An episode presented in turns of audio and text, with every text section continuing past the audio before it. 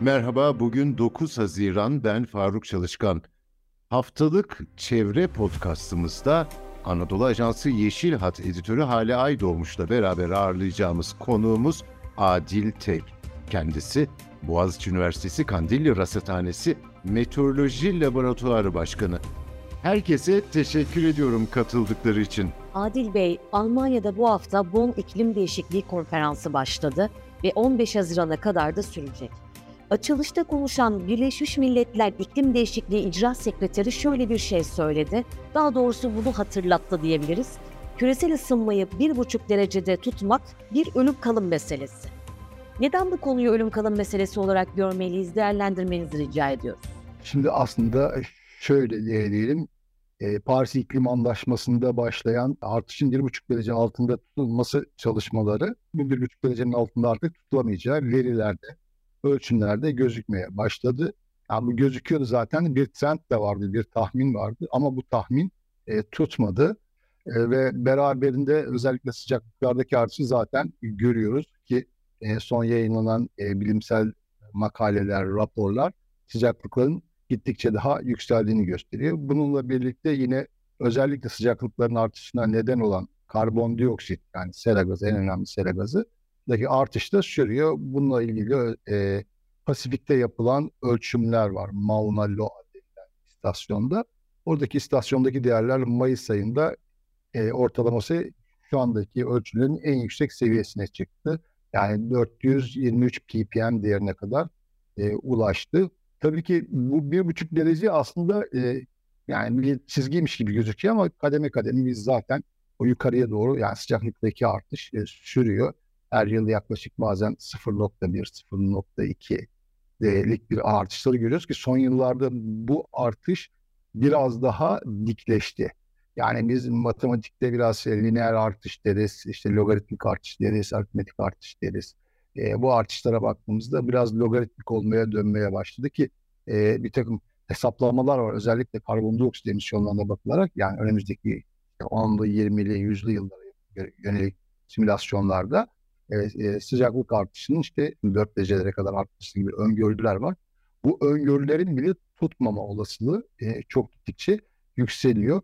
E, bu e, konuşmada yapılan konuşmadan bir buçuk dereceyi aşmamamız denilen konuşmada ki e, bir buçuk dereceye yaklaşmış durumdayız e, ve dünyadaki e, özellikle meteorolojik karakterli doğal afetlerin sayılarının sıklığı, yani sayıları sıklıkları gittikçe artmaya başlıyor.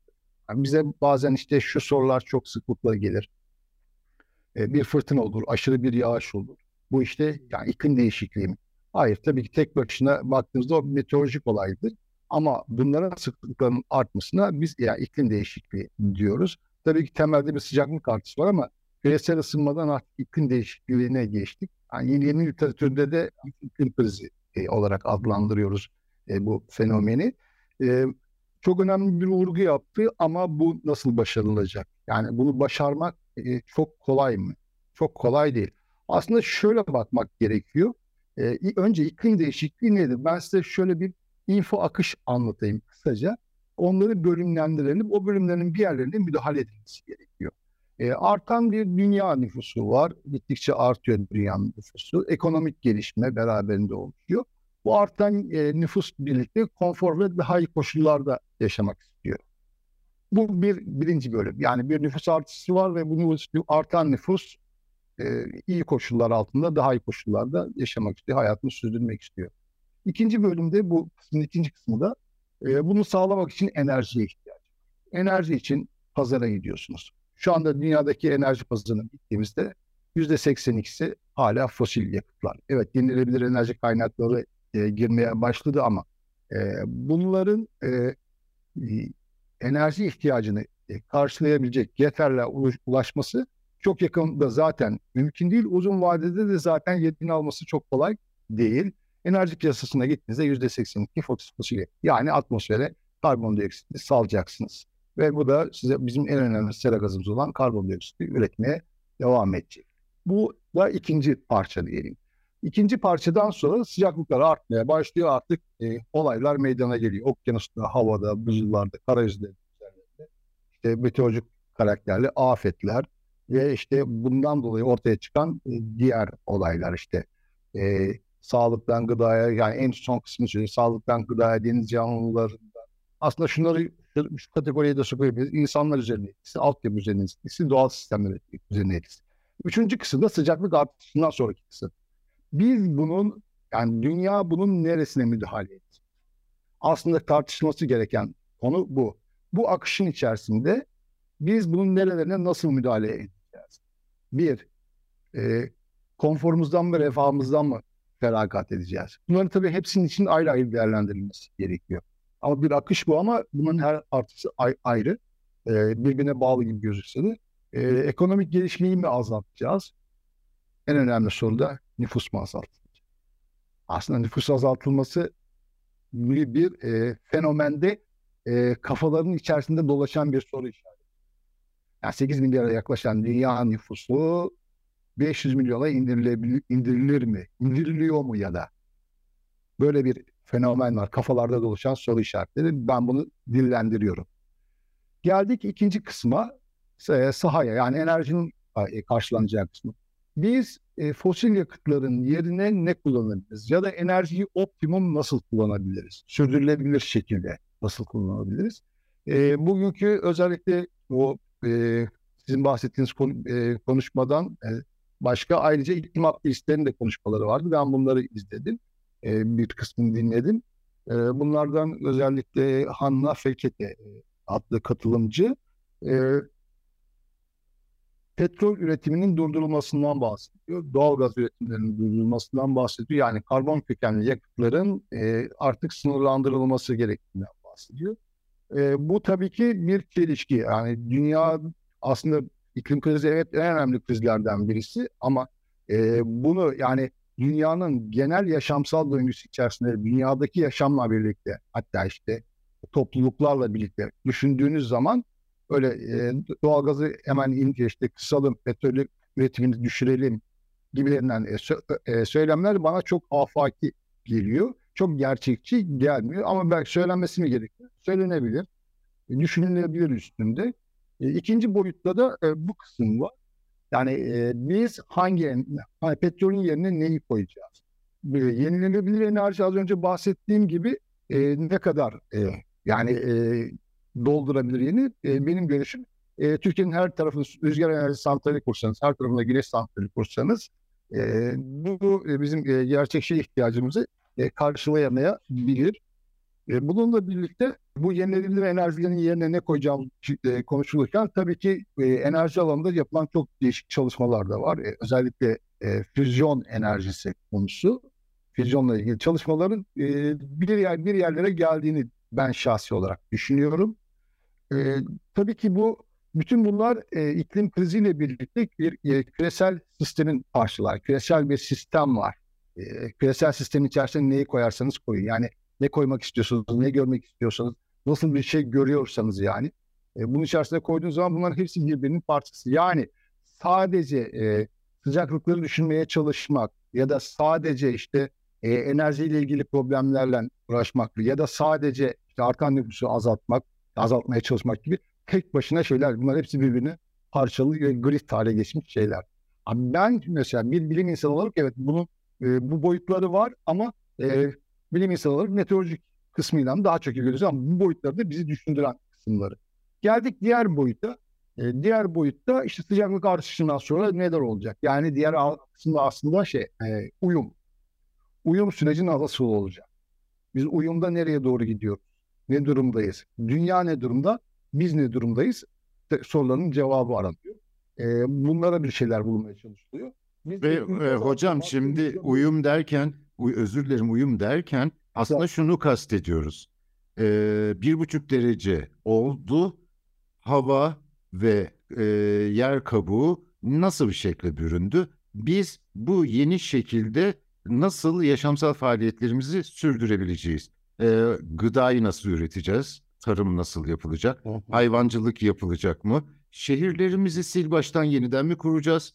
İklim göçü, denizlerin yükselmesi, e, bunlarla ilgili ne yapacağız? Herhalde uyumdan bunu kastediyorsunuz, ama artık bir buçuk dereceyi değil, sizin de bahsettiğiniz gibi iki dereceyi, dört dereceyi düşünerek artık insanları e, belki biraz e, omuzlarından tutup silkmek için belki e, durumun ciddiyetini e, hangi simülasyonlarla anlatmak daha mümkün sizce?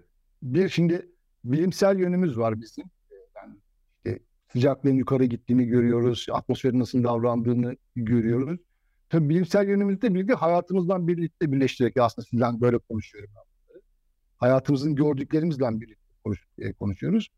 Ee, şöyle söyleyeyim basit bir şey olarak, bizim ülkemiz olarak biz karbon tüketiminde dünyada yetmiş dördüncü yetmiş dördüncü sıralardayız. Yani beş üç aşağı beş yukarı, yani üç sıra aşağı beş sıra yukarı yıldan yıla oynayabilir. yetmiş dördüncü sıradayız kişi başı karbon tüketiminde.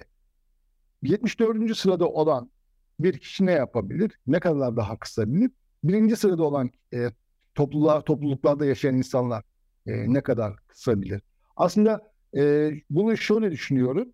E, bireysel olarak yapacaklarımız var. Evet, yani işte bunu çok sıklıkla söylüyoruz ama herkesin e, kendisi yapması gerekenler olabilir. E, yani tasarruf tabii ki çok önemli. Örneğin işte on gömlek yerine bir gömlek giymek. Yani üç gömlek giymek veya işte ihtiyacımızı minimumlarda tutmak. Ee, yani enerjiyi e, aşağı düş, yani enerji tüketimini aşağı çekebilmek. Bu ne kadar mümkün? Bu ta tartışılır çok, çünkü e, yani e, şey bir konu şey değil, e, konu böyle çok net değil. E, herkesin kendi davranış modeline göre değişiyor. Dünya toplumu olarak baktığımızda şu anda gözüküyor bu enerji kısmına müdahale. Yani bireysel olarak yapabileceklerimiz bizim enerji kısmına müdahale eder. Ancak yapabiliriz, yapabileceğimiz yani. O atmosfere salacağımız emisyonları aşağı çekmek. Şunu, ben şu, siz bana soru soracağım. Ben soruya şu soruyla cevap vermek istiyorum. Yani soruya soruyla cevap vermek istiyorum. Bireysel olarak toplumun tabanındaki insanlar bunu, yani sadece bunu yapmakla bu işler düzelir. Yani bu kısım küresel iklim değişikliği düzelir mi? Ee, diyelim dünya nüfusunun yüzde yetmişi, yüzde altmışı bu şekilde davransa bu artış düzelir mi? Yani kendi soruma kendi cevap vereyim. Düzelmez. Düzelmez. Ee, şöyle ki e, e, yani bir tarafta bilimsel kısım var, bir de e, diğer boyutlar var. E, diğer boyutları e, diğer boyutları gördüğümüzde e, bu işin çok kolay olmadığını e, rahatlıkla söyleyebiliriz. Yani aslında dünya yönetim sisteminin bir sistemiyle alakalı direkt bu. Biz bunları konuşuyoruz, aktarıyoruz. Evet. E, bilimsel olarak İşimizi yapmaya çalışıyoruz. Evet, sıcaklıkları ölçüyoruz. Ne kadar çıkmış, trendler ne olmuş, nereye gidiyor? Karbon emisyonları ne durumda, şu durumda, bu durumda. Bir de aslında şu var, yani kapitalizm diyoruz ama yani bir o, o süreç de var.